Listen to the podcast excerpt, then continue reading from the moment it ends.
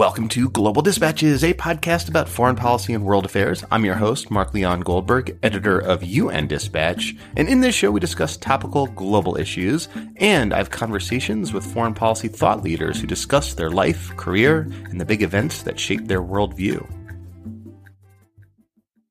My guest today, Micah Zenko, has researched whether or not limited airstrikes, like the kind Donald Trump ordered on Syria last week, actually achieve their stated political and even military objectives.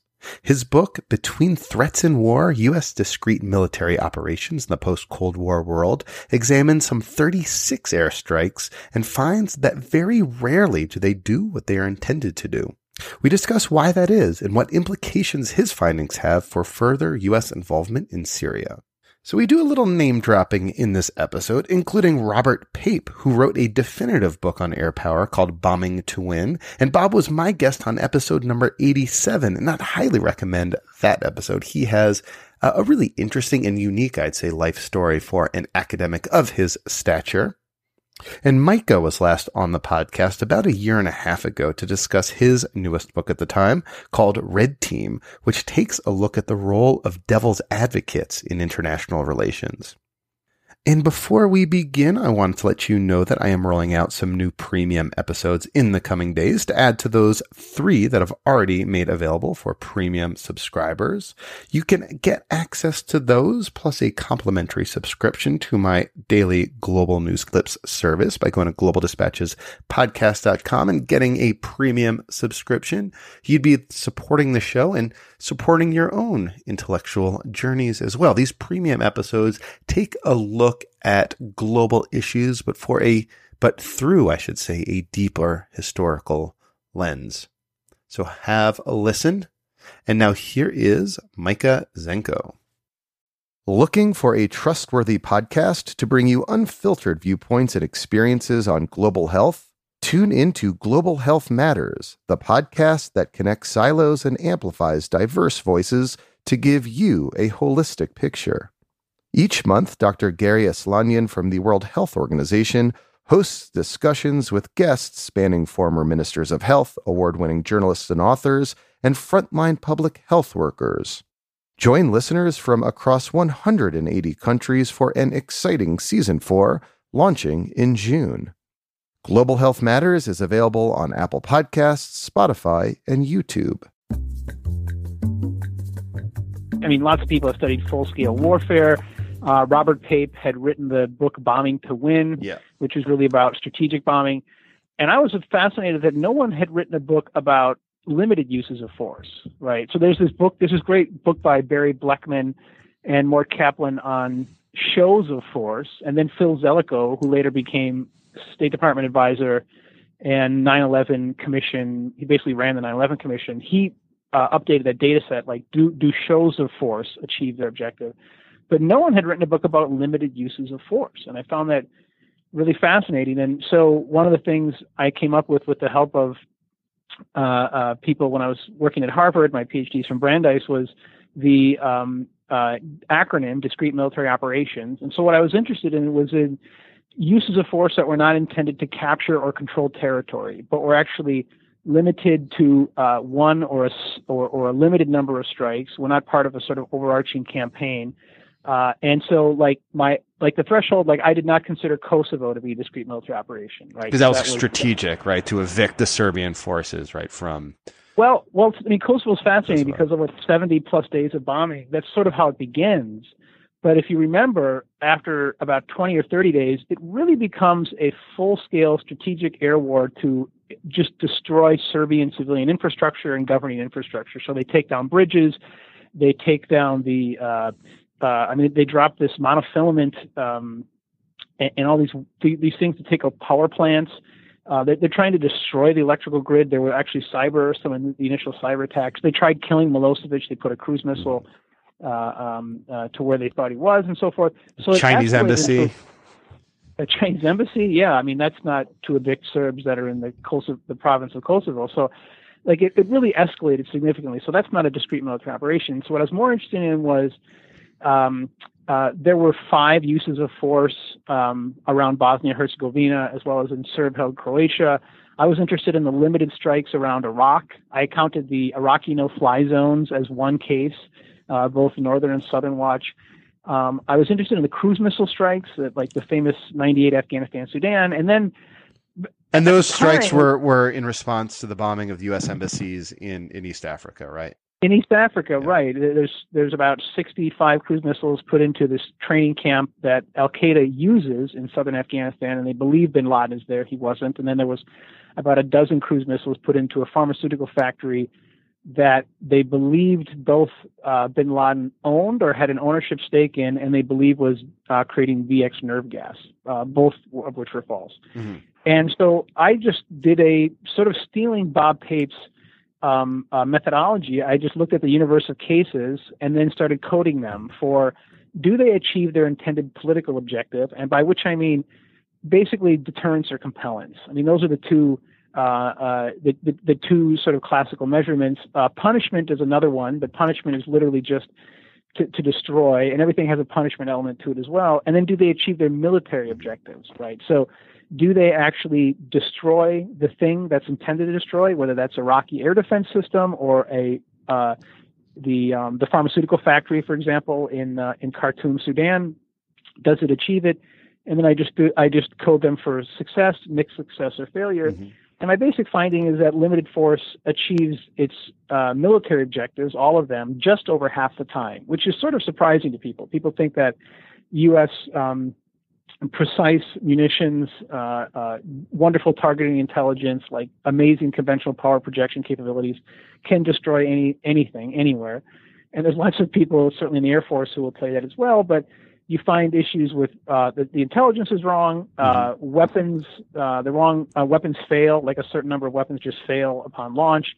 Weather might affect both target acquisition or the, the, or the missile flight. Um, so the, or there's the, I mean, there's other cases of, of the well, wrong GPS coordinates are plugged in. So you think military success always happen, but it doesn't. Mm-hmm. So, so that's interesting. Then, so, but, but do, do those errors um, become less frequent as technology progresses, or is it like, like you said, like the GPS, the wrong GPS coordinates are, are plugged in, so it's just like a human error that is uh, sort of uh, just like standard, no matter how effective the the um, rest of the technology might be. Right. So, I would say that the errors have reduced in large part. I, would say the, the ability to strike a target precisely has improved undeniably. I mean, very famously in, in North Vietnam, the U.S. tried for years bombing bridges mm-hmm. and was unable to do it just because they, they, they, they didn't have PGM guided uh, uh, weapons. Now, I mean, literally there's laser designation or a PGM designation from one platform that directs another platform to put a missile directly on something the GPS is so good, the the munitions are so good, they can you can contain the strike in a building. You can you don't have to use an explosive. I mean, some some strikes the U.S. does not even use an explosive in the warhead. It's just the kinetic impact of it. So mm-hmm. the number of PGMs in the first Gulf War was nine percent. The number uh, in Kosovo was something like sixty percent. And now basically every single strike that the U.S. does is a precise strike, with the exception of um, gunships. So the AC-130s um, that that that so and, and, the U.S. has used some of those with depleted uranium um, uh, uh, munitions, basically to shred trucks. That's mm-hmm. one of the reasons they use it to just to just shred trucks, the low flying A-10s or AC-130s. Um, but everything else is everything is pre- is precise now. Um, but the that doesn't mean the intelligence is correct, right? Mm-hmm. So when the intelligence is wrong, you'd actually prefer the weapon wasn't precise. Uh, um, like if you hit the actual aim point you're intended to, to hit, and there are civilians there which you didn't know about, well, then your target, you know, uh, intelligence development process was flawed. So, so I mean, basically, it's got it's gotten better, I would say, over time.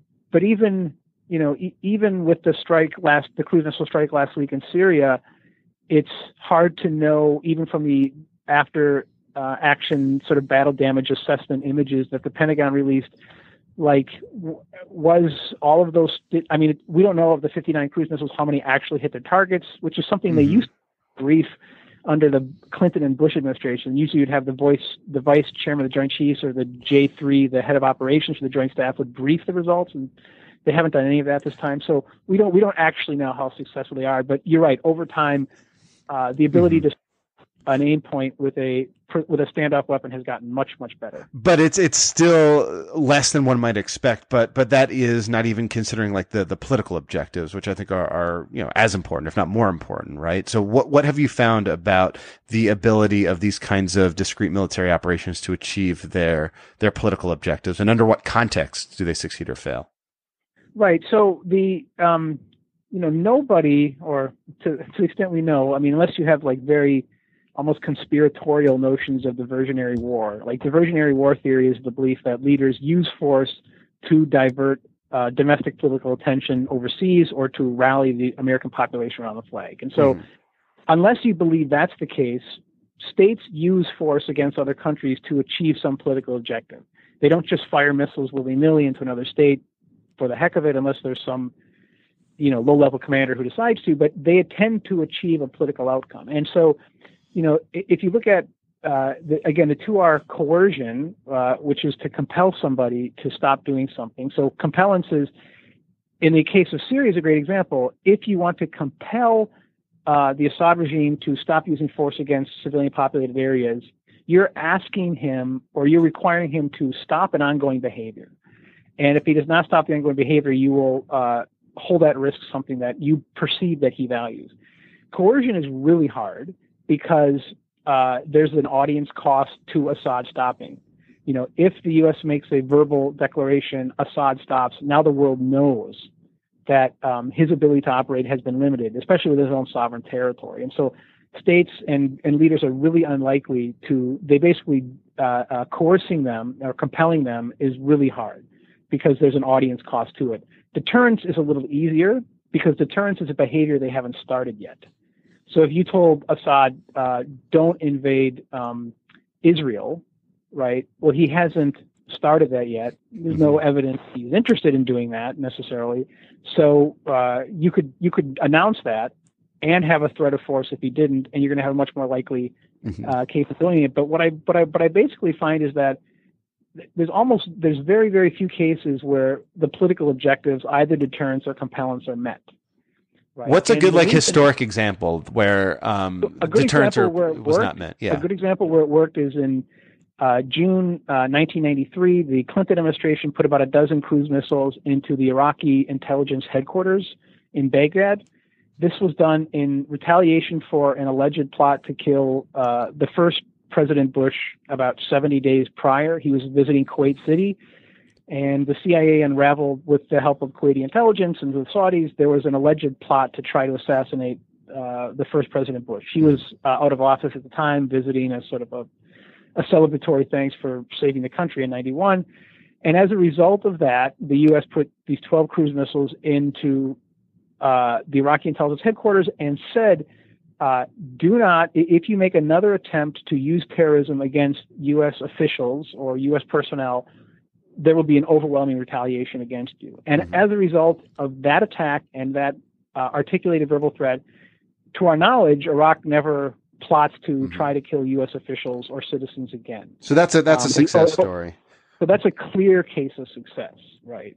Um, now, clear. I mean, the clear cases of failure are many, which is uh, people forget. Like in the early days of the of the drone sort of strikes, both the first the first drone strike in a non-battlefield setting was in 2002 in Yemen, and then in Pakistan in 2004, in June 2004 they began. There was a claim made by um, by the Bush administration that these were intended to deter Al Qaeda and affiliated groups from conducting terrorism. It was basically they, they would announce quite routinely that if these groups don't sort of get on board and and and, and not uh, undertake these, these sort of operations and, and, and continue with transnational terrorist activity, uh, then I mean that's that was the point of the strikes, and that was the articulated point of the strikes, and they basically never succeed. So then they sort of now we fall back on we don't pretend that they have a deterrent or compelling element to them. We just claim it's strictly punishment. Like mm-hmm. we are trying to kill these alleged high high high value individuals within terrorist organizations or destroy infrastructure or things that they value. Like that's the only purpose of doing the strikes anymore. We do not pretend they deter or compel anymore. Um, but there's and then there's the cases of uh, you know one of the other goals of the August 98 strikes into southern Afghanistan was to compel the, the Taliban to turn over Al Qaeda or to end its support for Al Qaeda, uh, especially Osama bin Laden, who was living both in the capital at times and in southern in southern Afghanistan, and it sort of fails to do that, right? Mm-hmm. So. Uh, uh, I, there's also the cases of the Bosnian, um, some of the strikes in Bosnia. The goal was U.S. and most of the strikes were actually done by the U.S., but the Brits participated in some as well, was to strike Serbian artillery pieces or Serbian mechanized forces. And we said, here's a limited strike. If you do not stop attacks against civilians, there'll be more. And they never really stopped the attack. So, so most of the time, the political, the articulated political objectives are not met uh, as a result of the strikes. Mm-hmm. Um, and I can talk about uh, when those aren't met. There are, as I always say, there's a buffet of justifications that governments give and objectives. They give a lot of justifications and objectives, so it's really hard to measure and falsify. And I think you see that with the cruise missile strikes last week. Yeah. So. Um, at, so let's let's let's turn to those because uh, you know you said you know deterrence and, and compellence are, are, are two um, motivators. Punishment seems to be a, another one, and that at least to me seems to to be the um, motivating factor behind the the U.S. strike on the the Syrian uh, airfield, and potentially, I suppose, also to deter future uh, chemical weapons attacks. Though it seems that one of the challenges from an American perspective is that there has not been yet a clear articulation of what the political motivation is, uh, or at least there have been several, and sometimes they've been competing. Um, sure. And and so uh, I'm wondering if you could put sort of those strikes into the context of the research that you've done. So one of the reasons governments give this, as I say, the buffet of justifications and objectives is to sort of rope in the largest possible audiences to support the strikes. So you'll often make a humanitarian appeal, which the uh, Trump administration obviously did. And then if you read the press release that President Trump released saying it was a vital security interest, so that's making a strategic appeal uh, to individuals. You then make claims about um, the, the, the, the ultimate fallback position is that the president demonstrated he's a quote decisive leader. So if you read uh, Secretary of State Tillerson's comments, he says that repeatedly. This shows he's decisive. And then the other one is you're signaling, right? That you are signaling to adversaries and allies and neutral third parties something. And the perception or the belief among people who believe this is that these signals are correctly interpreted and then as a result of those signals, these countries will then change their behavior in the way that you intend. So, like North Korea might think twice, sort of thing. Right. So, so North Korea, right, but and that's but that's a theory about how North Korea interprets. Because right. I can imagine uh, North Korea may interpret this to say that we should never give up a nuclear deterrent, right, and that uh, we should conduct more ballistic missile tests as a way to demonstrate our resolve. Mm-hmm. Or the perception is uh, this administration claims that this is a signal to Russia to end its support for Assad, when Moscow may decide, as a result of these strikes, we need to more deeply invest militarily and economically in assuring the Assad regime survives, because now we know the Trump administration is trying to get rid of Assad. And if they're able to do that, which would be a fourth U.S. led regime change since 9 since 9 11, uh, the U.S. is dictating the rules about what they say goes, and that's something that we believe Putin cares about tremendously. So, uh, signals are, are again so hard to uh, th- they're really kind of fuzzily offered, and then they're impossible to measure or sort of falsify. Mm-hmm. Um, but there's a lot of people who believe very strongly. I disagree that using military force has very powerful and clear signals to ad- allies and adversaries. Uh, so, how um, would you sort of interpret uh, the, the, this week's or last week's uh, cruise or missile attacks in in Syria. I mean, what are their chances, prospects of reaching their their political objectives and aims? Well, excuse me. It's I mean, I would say that's clear, but you know, compared to like, there's three good historical cases to compare this with. In 1986, President Reagan authorizes um, some F-111s to bomb a uh, an airfield and another military facility in Libya as a result of a bombing of a nightclub in Berlin where U.S. soldiers were stationed. There's the again the Iraqi um, uh, intelligence headquarters strike I mentioned earlier as a result of the alleged assassination of the first President Bush. There's the uh, retaliation in Khartoum and Afghanistan for the East Africa uh, bombings. Those strikes took uh, 10 days, 70 days, and two weeks. The strike last week was at most two days, and according to National Security Advisor McMaster, consisted of two almost complete principals committee meetings, right? Mm-hmm. So you cannot make the claim based upon that limited amount of time that there was, to be polite, much thought that went into this.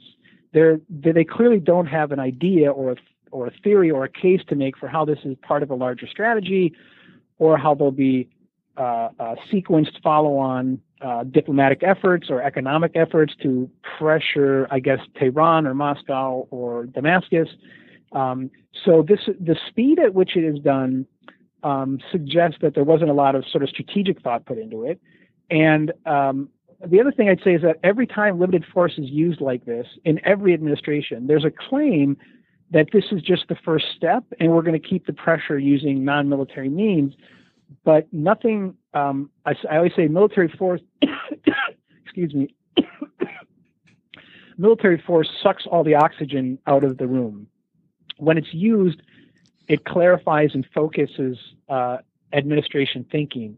When it's over, everybody sort of reverts back to their previous routines. Uh, it's really impressive and demonstrative, and, and so that clarifying focus point ends. So Mm-hmm. Uh, my belief is there won't be a significant follow up on diplomatic or economic or, or, or political pressures. Um, so I, I, would say they are trying to make a low bar case for deterrence. They are trying to claim that the only thing being deterred is additional chemical weapons use by the Assad regime. The problem is chemical weapons have barely been used to kill civilians um, right. by, by any sort of measurement.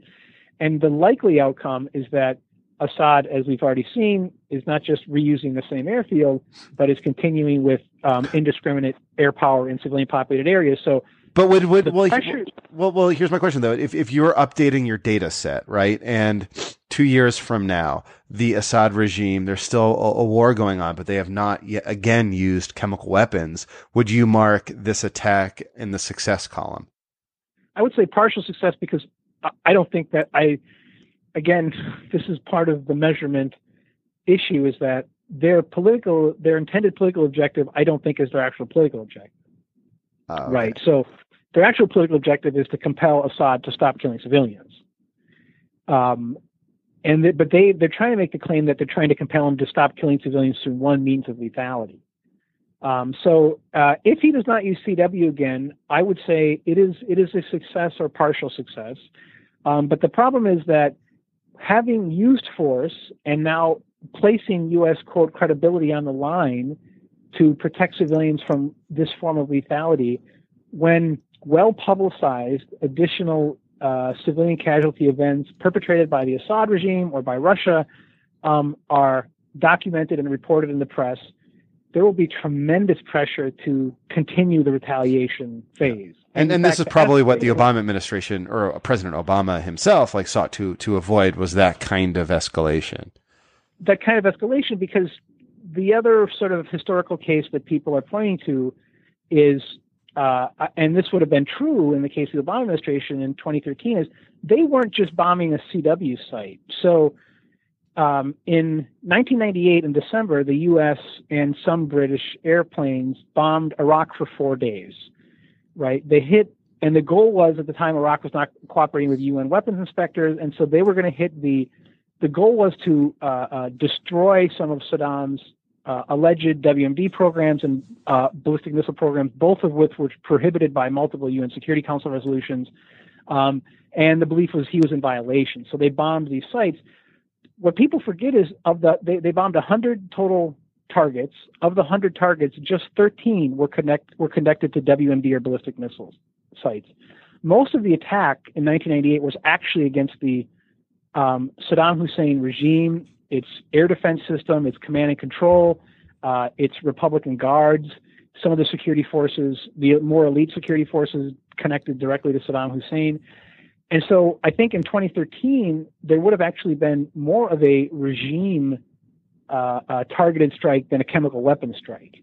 And I think that's what will happen if there's another large civilian casualty event perpetrated by the Assad government is the pressure won't be just to retaliate against quote proportionally against the source of that lethality, but you will see a broadening of the scope of targets uh, to demonstrate U.S. resolve uh, against this additional atrocity through other means. You won't just hit the, the airplanes that drop the bombs.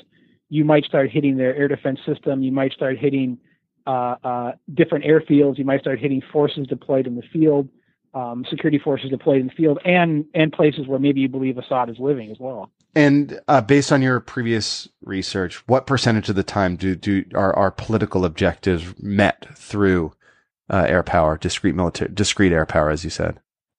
I, I mean, it's less than ten percent of the time.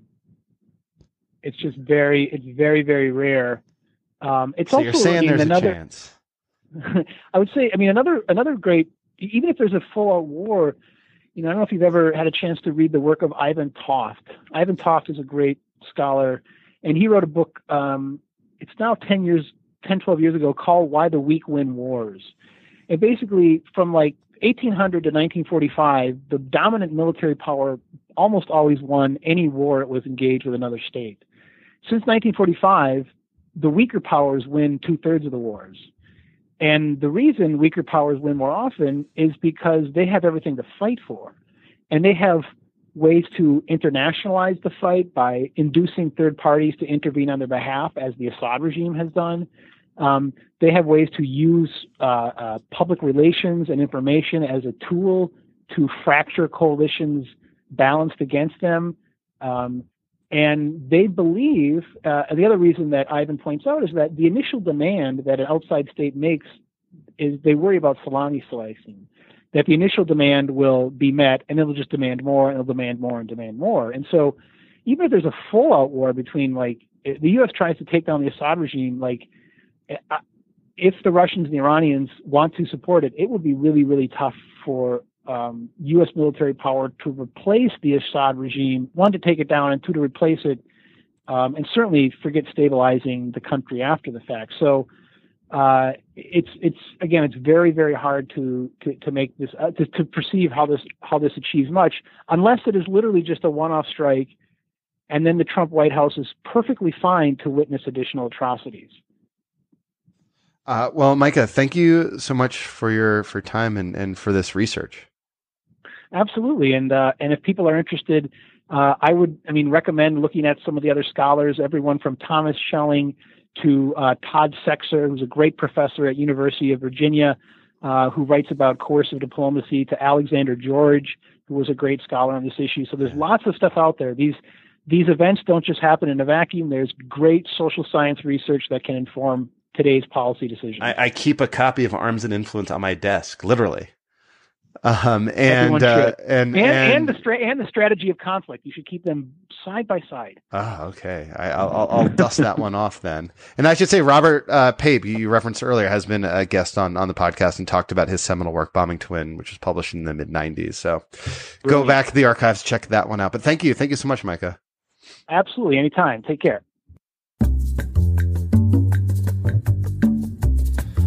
All right. Thank you all for listening. Thank you to Micah. And yes, again, just to remind you, go to globaldispatchespodcast.com or just click on the link in the description field of this episode to become a premium member and get access to my bonus episodes and Dawn's Digest Global News Clip service. Also, we're offering a huge discount on career coaching services with Alana Shake. You can learn more about her services on needsbrave.com. She's a trained career coach specializing in people who work in the international relations field and international development. And if there's anything else I can do for you, if there's anything else you want to get from this podcast, whether you're a premium subscriber or not, please let me know. I love hearing from you. Send me an email via the contact button on the homepage and we'll start a conversation. I, I know I say this a lot, but I really do appreciate hearing from you, hearing what your needs are, what your interests are, because I do this for you and I want to serve your needs. So thank you. I'll see you next time. Bye.